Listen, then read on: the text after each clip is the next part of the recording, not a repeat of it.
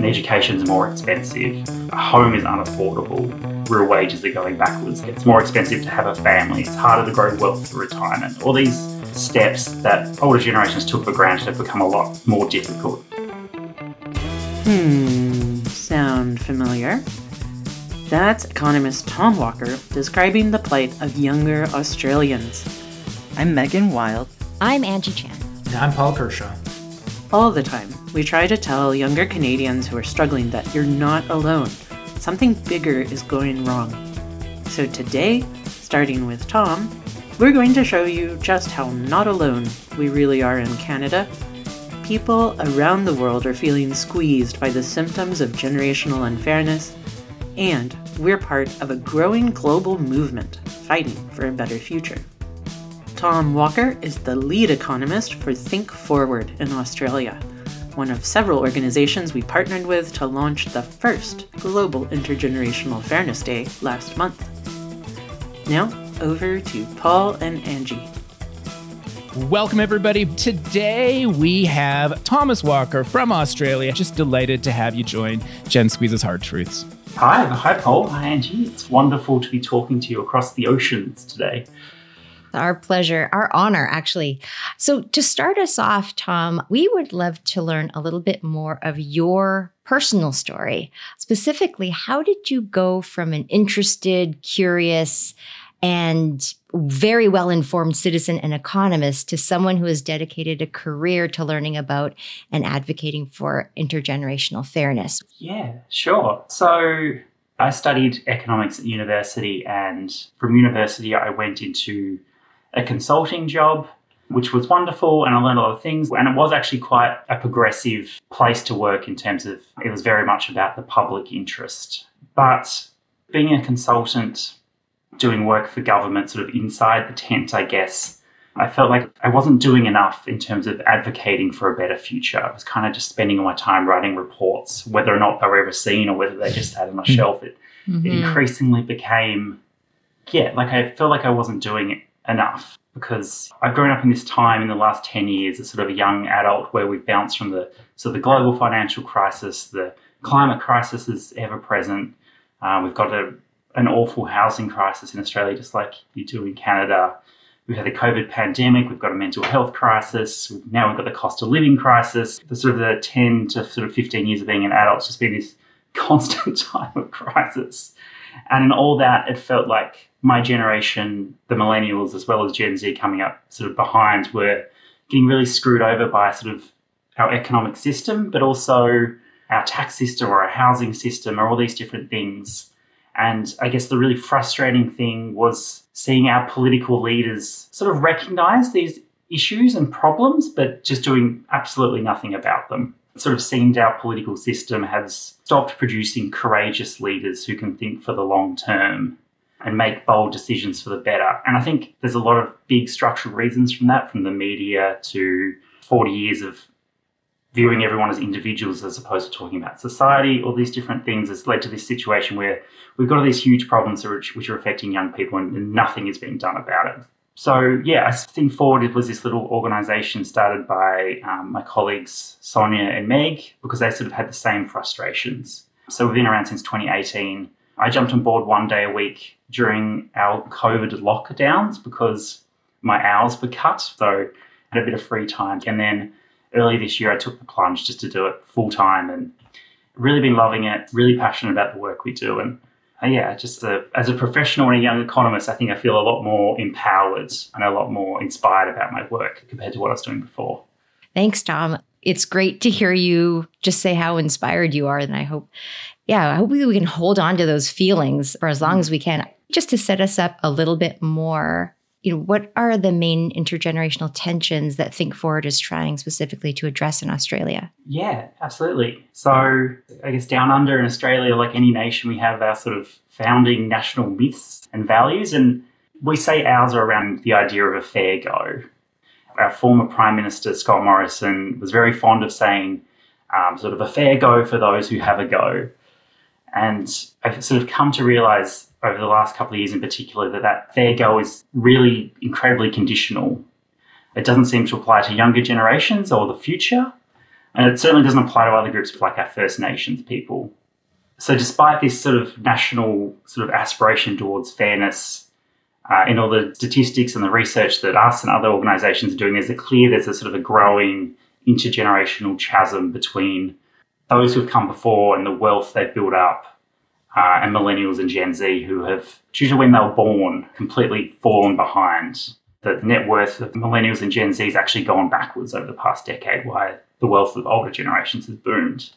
And so I think young people are waking up to the situation they find themselves in. We're sort of we're not marching in the streets yet, but we're sort of def- certainly grumbling amongst ourselves. And so we've got record student loan debts.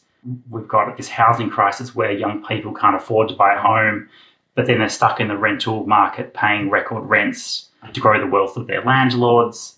We've had a decade long decline in real wages, impacts of climate change, obviously, um, and sort of the unprecedented wealth of the boomer generation, who are the wealthiest in our nation's history, really contrasts with Gen Z millennials who are falling behind. So, yeah, that's sort of the, the picture that we see. It's the struggle of younger generations to, I like to talk about it sort of moving through the same stages of life as generations prior. Like, an education is more expensive, a home is unaffordable. In the workplace, it's becoming increasingly insecure and real wages are going backwards. Like it's more expensive to have a family. It's harder to grow wealth for retirement. All these steps that older generations took for granted have become a lot more difficult. Yeah. Um, it sounds like you're basically telling the, the, our story. which, which, which I think is when we, we come back to the something that sits above all this, which is that persistent short termism in our government outlook and the policy they make and their lack of ability or courage to do meaningful reform to address any of these things, and an economic system which supports people who are already wealthy. So the rent seekers, you get discounts on your tax if you dump all your money into property, and you pay less tax than someone who's working. So I think the economic and the political systems are causing these issues, both in Australia and, and Canada and the UK as well. Well, Tom, I think it's interesting to hear you describe the intergenerational situation in in your country in Australia because as Angie just pointed out you could have been you know summarizing the Gen Squeeze narrative about Canada which yeah. we have you know, said over and over and again for years but when we look from Canada over the ocean to Australia one thing we're envious about uh, is the mm-hmm. fact that some years ago the Australian government did begin to publish every 5 years these mm-hmm. intergenerational mm-hmm. reports, which are projecting the outlooks for the economy and, and, the Australian government's budget over the next decades. I think sometimes as long as 40 years out. And I wonder if you could yeah. tell me a little bit more about what's going right about those intergenerational reports that are coming out every five years. How are they letting you down and, and not addressing the, the tensions you just described so eloquently, which we also see here in Canada? Yeah, the um, yeah, the intergenerational report. They've the new treasurer's just made it every three years, oh, so he's got a fabulous. A real focus on them. Um, and the latest one was released a couple of months ago. So our a treasurer called Peter Costello, who's sort of on the conservative side of politics, introduced it in 2002. There's a concern around the aging population and whether we had the, I guess, the fiscal or the budget position to pay for health and aged care for this sort of big bulging aging population that we have. So that was sort of the sort of the impetus for it. And the intergenerational report, I think, is a really good thing. And for us, it's kind of like the the Olympics. Like they come around sporadically, and we get all this media attention about intergenerational fairness for a week, and everyone's talking about the issues. So what the intergenerational report does is it looks at, primarily looks at the budget. Like what are the government's revenues over the next 40 years and what are the projected costs going to be?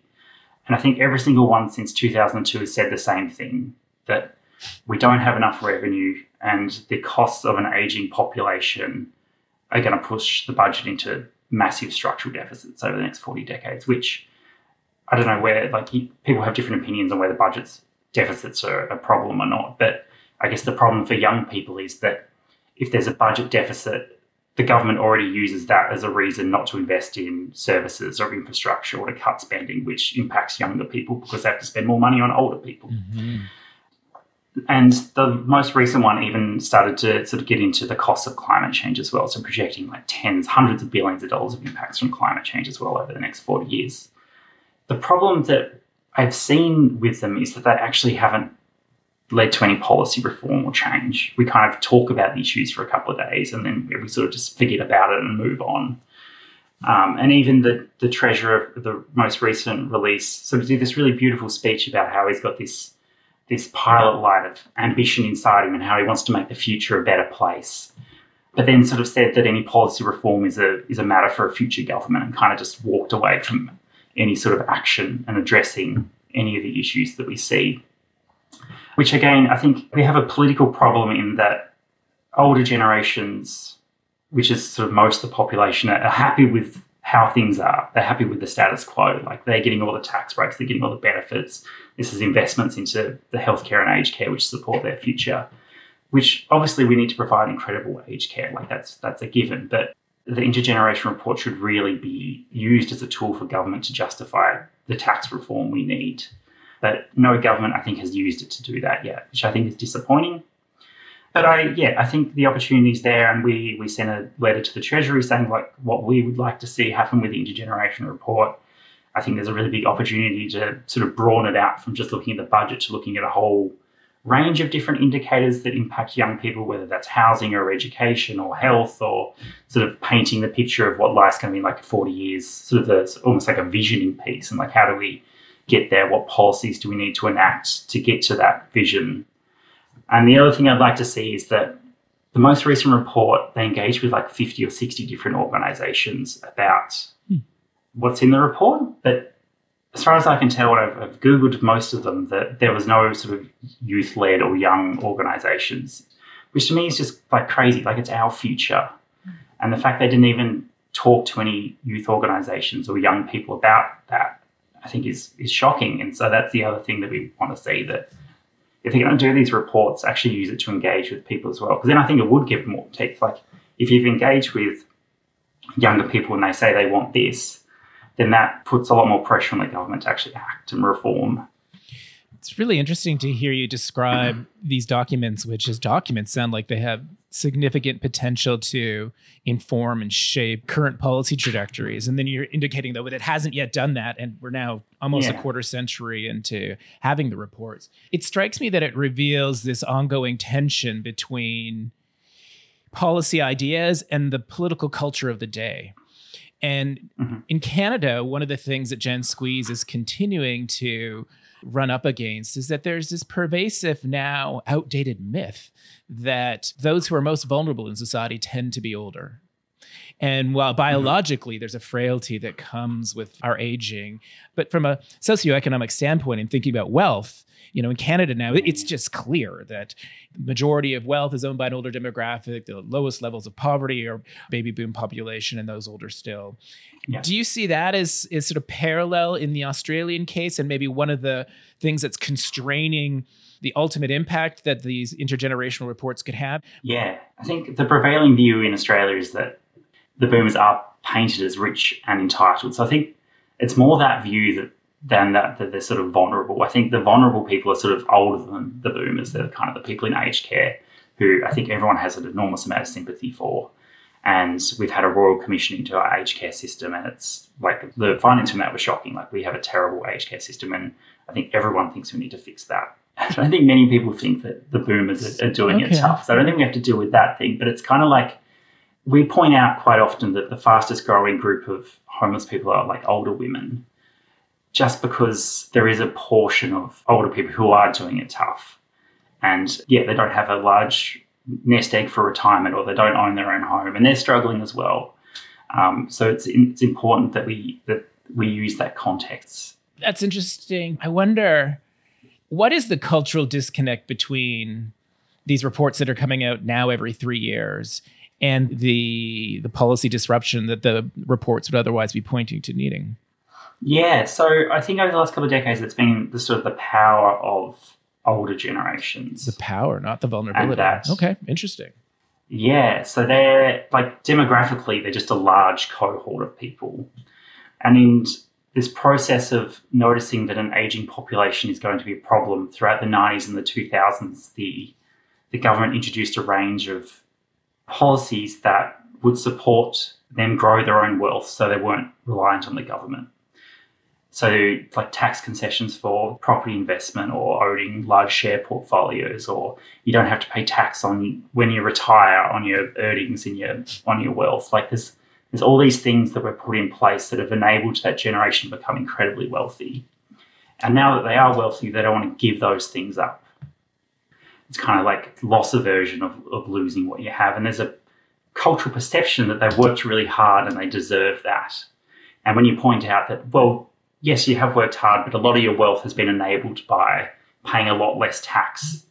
Um, and, that, and that can definitely cause conflict. And the 2019 election was a bit of a watershed in that our sort of Labor government or Labor opposition proposed to roll back a lot of these tax concessions which flow to older Australians.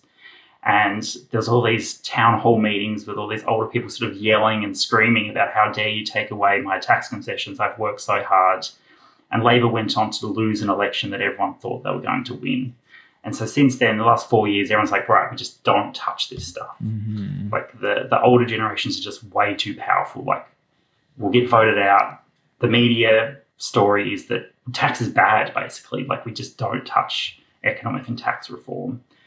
Um, so that's that's where we're at. I think even like going to talk to politicians and going to conferences in Parliament House and stuff like everyone knows what the problems are, but there's no political will to address them because no one has the the courage to, I guess, take on the vested interest. But I think no one has yet started sort of a movement that says, hey, this is unfair. We can build a fairer Australia and try and take older and younger people along with them on that, that sort of journey as well.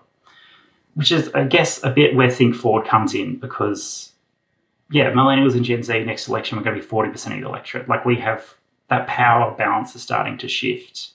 So we're really trying to educate and advocate around tax reform, sort of shifting our focus not so much from the politicians to actually educating um, our fellow millennials and Gen Z. And because if we start voting together to try to address some of these inequalities and we're aware of what's going on, being mindful that our vision is to build a better Australia for everyone. Like we're not trying to start a generational war and take things off people, but sort of paint that better picture of, of Australia and, and, and, a fairer Australia where we distribute our wealth better and we give young people an opportunity and a chance and try and, yeah, use that shifting of, of political power across the generations to our advantage. Mm-hmm. So, Tom, you've hit on again so many common themes that have come up at Gen Squeeze. So maybe I'll I'll start with this one because you mentioned the balance of power numbers wise is shifting. Yeah really curious to hear a little bit more about Think Forward has done some recent surveys on the perspectives of younger generations on the tax system and would love to bring that voice into this episode of our podcast if there's anything that you can share with us and, and how do you hope to use that research in some of your work? Yeah, sure, Angie. Um, as you might have picked up on, we talk a lot about tax at Think Forward, which typically isn't seen as a young person's issue. Like, you never see anyone under the age of 40 on TV talking about tax like it's just, it's not really a thing. But we identified it pretty early as a really critical component of the intergenerational story and the issues that younger people are facing. So yeah, our first we did our first research project this year. It's sort of just wrapping up in the next month, and that was around what do millennials and Gen Z know about the tax system? What do they think? Do they think it's fair? What reforms would they like to see? Mm-hmm. So yeah, we've had the survey for a couple of months. Um, we had almost a thousand people sort of do the survey, which which we think is really great. And young people told this story that they're finding it hard to be economically secure, and they are recognizing that the tax system is part of why. And so, yeah, we asked these questions like um, like eighty seven percent of survey respondents says they don't believe the government's doing enough to support young people achieve their goals. Sixty nine percent said that they believe older generations aren't contributing enough through the tax system. And so it really painted that story that younger people are doing it tough. They can see that other parts of society are really wealthy and they're sort of trying to work out why it's so hard for them right now to not get ahead, but just sort of even keep their head above water, pay the rent, pay for their student loans. When we did some sort of videos around the different tax rates that different people pay, and so our tax system uh, means that a young person with a with sort of a student loan from the government pays more tax every year than a property investor who earns twice as much or a, a retiree who pays no tax even if they've got like a $3 million worth of like shares. Like it's this system that supports people who are already wealthy over the people who are starting out. And that means that that chasm between those who are born at a particular time versus those who were born sort of in the in the 90s and more recently, that leap from, I guess, economic insecurity into economic security is, is become really challenging for lots of people. And I think the thing I really liked about the survey is we gave the opportunity for young people to talk about what they would change, and they talked a lot about fairness and a robust and progressive tax system. Like they weren't asking for tax cuts. They would rather pay more tax and roll back tax concessions. And we've got these massive tax cuts coming online next year where everyone who earns over $45,000 just, just gets like a big tax cut.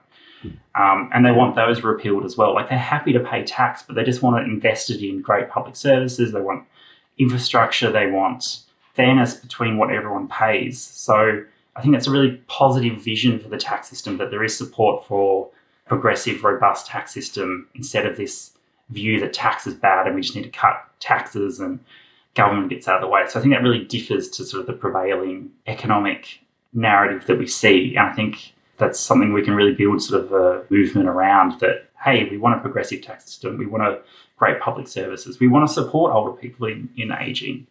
So yeah, I think it's the, the survey's been really yeah, inspiring in that regard. Just just reading through all the responses about what young people want, that real sort of collectivist view of the world, not a sort of give me tax cuts and I'll be happy.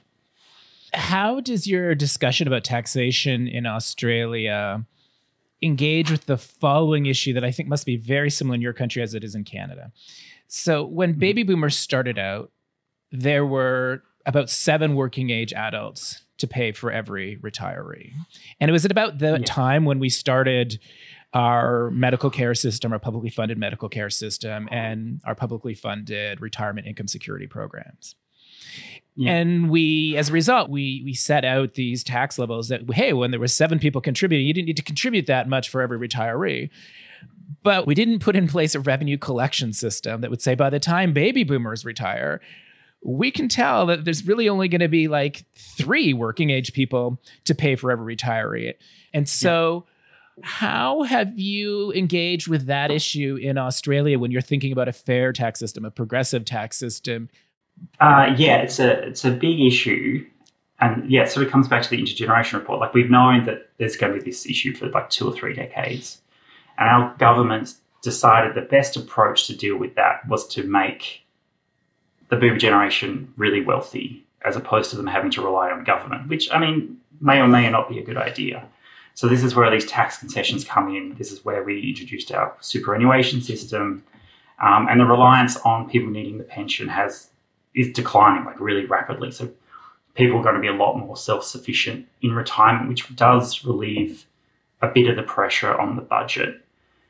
But we're still going to need to find more money to pay for aged care and aged care services. And the problem with trying to make everyone wealthy through all these tax concessions is that it has eroded the tax base. And if anything, I think it's gone way too far. And now there's sort of a segment of the boomers who are way too wealthy, sort of destroyed our property housing market because um, people just dump money into housing and they get tax concessions to do that, which means that people who don't have a house can't afford one, but older people are rich, so yay, they can support themselves in retirement. So the plan kind of made sense. Like we'll make older people wealthy so they don't have to rely on the government and it doesn't destroy the budget.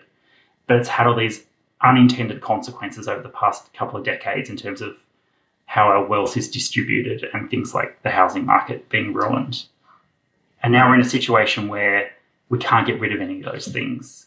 So there's tax concessions or tax handouts are making them richer and richer and richer, which means they also pay less tax than they should, which means that those younger generations who there's now less of them to pay for, those older, larger generation who in retirement um, are having to pay more income tax to make up for the the tax concessions. Like they, these like these are world record tax concessions. Like they're like a hundred billion dollars a year kind of money that is flowing in the wrong direction.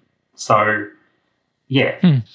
That's an interesting parallel with our country. I, I, don't think anyone would describe Angie. Do you think that, oh, our strategy in Canada has been, oh, we're going to aim to make baby boomers wealthy so they don't have to reti- rely on our retirement income supports? Never heard that. yeah, that's not a narrative we have in Canada, but we definitely do have a range of tax breaks that shelter income from pension, shelter income in, you know, once you turn 65 from taxation. And we certainly, certainly have in Canada this just massive generational tension about housing affordability and housing wealth inequality. Mm-hmm. And so it sounds like you're suggesting that, you know, accumulating wealth via housing has become a, you know, a pretty dominant strategy in Australia yeah. that that is something that, you know, disproportionately older folks just by virtue of when they were born have been taking advantage of. How does that play out in Australia right now? In Canada, housing is the dominant social policy conversation. Yeah, same. Yeah, it's number one. Yeah, and has clear generational divides between the homeowners who are very happy with the current situation because they they buy a home and then the tax system supports them to buy a second one and then a third one and then a fourth one and then a fifth one. And then Australia is one of the only countries in the world where if you rent out your property and you make a loss, as in like your interest repayments are higher than the rent you receive, then you can put that loss against your income from working. So property investors pay much, much less tax than people who just work. Hmm. Yeah, which younger generations are getting pretty fed up with. Like that's one of the key findings from our survey was that they want these uh, tax concessions which encourage property speculation to be removed just to just even the playing field. Like if you rock up to buy a home and you're competing against someone who's already got a couple of homes and they've know they're going to get their tax breaks. Like you, you've got no hope, and the prices just keep going up and up. And then yeah, the rental market's a mess as well because you've got record rents as well. Um, we have terrible rental protections. Um, so yeah, housing is the number one issue, and the, our government is responding. Like they've introduced a housing sort of investment fund where they're going to draw down money every year to give to like developers and, and housing providers to build more housing but again, it's just it's sort of a, a band aid solution that still relies on property speculators and property investors to build the housing. Like it's just feeding the same system because again, they don't want to touch tax concessions because they know it'd be really the political blowback would be really strong. So they just they just remain in place, and the situation gets worse and worse. Yeah, the the kind of um, deck stacked against younger generations that you're describing is again, like the, it's the same picture here as well. And at Gen Squeeze, we've sometimes been accused of pitting generations against one another. And then at the same time, though, we've been accused of being too kumbaya and that we should take the gloves off um, with baby boomers. And it's a very fine balance. So I wonder how you guys walk this balancing act and how you bring those notions of collective vision um, and solidarity into what feels like a really long and hard battle sometimes. Yeah, very similar experiences again. We, we get a lot of feedback that we should drop the use of fairness, like intergenerational fairness, hmm. because, well, the feedback we get is that it makes people defensive because if you're talking about fairness, then you're kind of implying that the current generational situation is unfair. And I am absolutely yeah, implying that. I just, I'm not implying it. I'm stating that the facts actually demonstrate that. Just to cut in here, there. If anyone's curious about where we stand on that, just want to be explicit. Yeah, it's um, data are pretty clear. Yeah, agreed. Like the data is very clear here as well. But it's just how do we? If the issue isn't the data and the statistics, and everyone knows what the problem is, is our our challenge is the change, like mm-hmm. the reform. Mm-hmm. And do we take older generations along with us, or do we just get really cranky and just yell at them a lot. and we've started to sort of shift our language a bit towards from intergenerational fairness to intergenerational care. Hmm. And I've been sitting on a government task force all this year about how we reform and pay for aged care. So there's something our, our national government taps us on the shoulder, like, hey, we're putting together this task force. Do you want to be a part of that? So sort of demonstrating that we do care about people of every generation and that they're supported by our economic systems and our government. Because we think that using that positive framing and the positive vision of what Australia could be if, if it was fairer and we invested in young people. Like I like to talk about, like imagine if we instead of giving like tens of billions of dollars to the already wealthy. We gave that to young people to like get an education, start a business, and have a family and have a home. Like imagine how great the future would be if we invested in young people. And I think that's a story that older people can get around. And we do get lots of emails from older people saying that they're worried about the future and they're worried about the legacy their generation's leaving behind. So I think we can can work with older generations. And I think through being on the aged care task force, I think we proved that that we do want to work across generations. And now those peak bodies that work with older Australians are working with us on other projects and they're joining us in a coalition to like call for an inquiry. And like mm. I think there is an appetite to work across generations. But we also do get got an email this week from someone who read something of ours in, in the paper and they're like, How dare you? And like older people have worked hard and just because you young people all went to university, you think you're better than us. And like there's still the, the cranky, like really defensive people that we have to deal with. But it's kind of like given that, yeah, younger people are 40% of the voting population now, there's plenty of older people who want to work with us. We don't I don't think we need to waste our time being combative with the people who don't want to get on board and we can just sort of get out of the way at some point.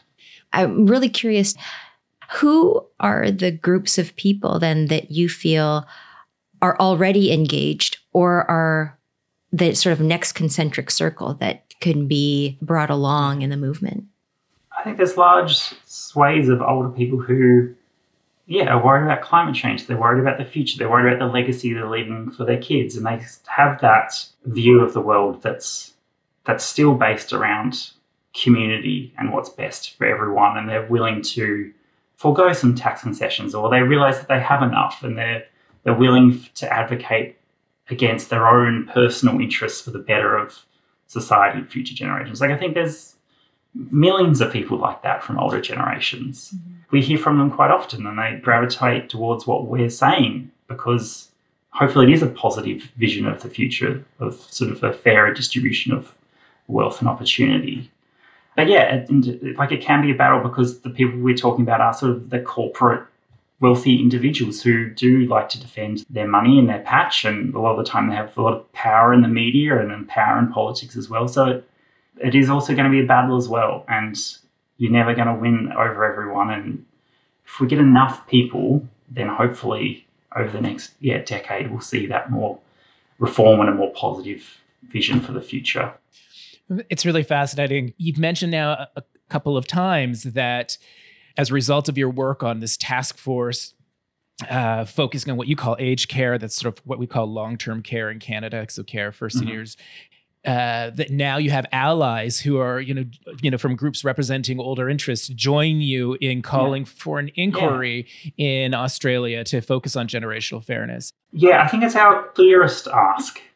We would like our parliament to begin a parliamentary inquiry into intergenerational fairness. It sort of it replicates sort of a model that was used in the UK. So yeah. they had an inquiry in the House of Lords. It released a lot of findings, which I think would be very similar in Australia around the lack of long-term thinking and sort of an endemic failure of governments to think about the future and future generations and all the impacts that flow down from that.